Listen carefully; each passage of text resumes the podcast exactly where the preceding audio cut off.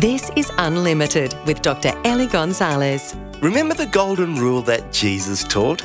Do to others what you would want others to do to you? When I was in business, I had a manager who taught me society's version of the golden rule. And here it is He who has the gold makes the rules.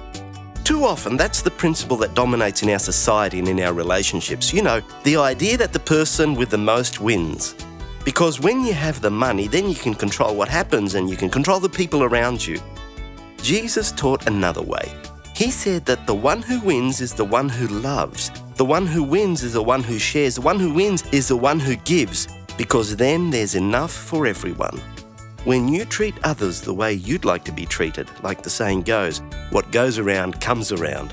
Jesus was right. Think about it. To receive GNU's unlimited daily devotional email, visit goodnewsunlimited.com.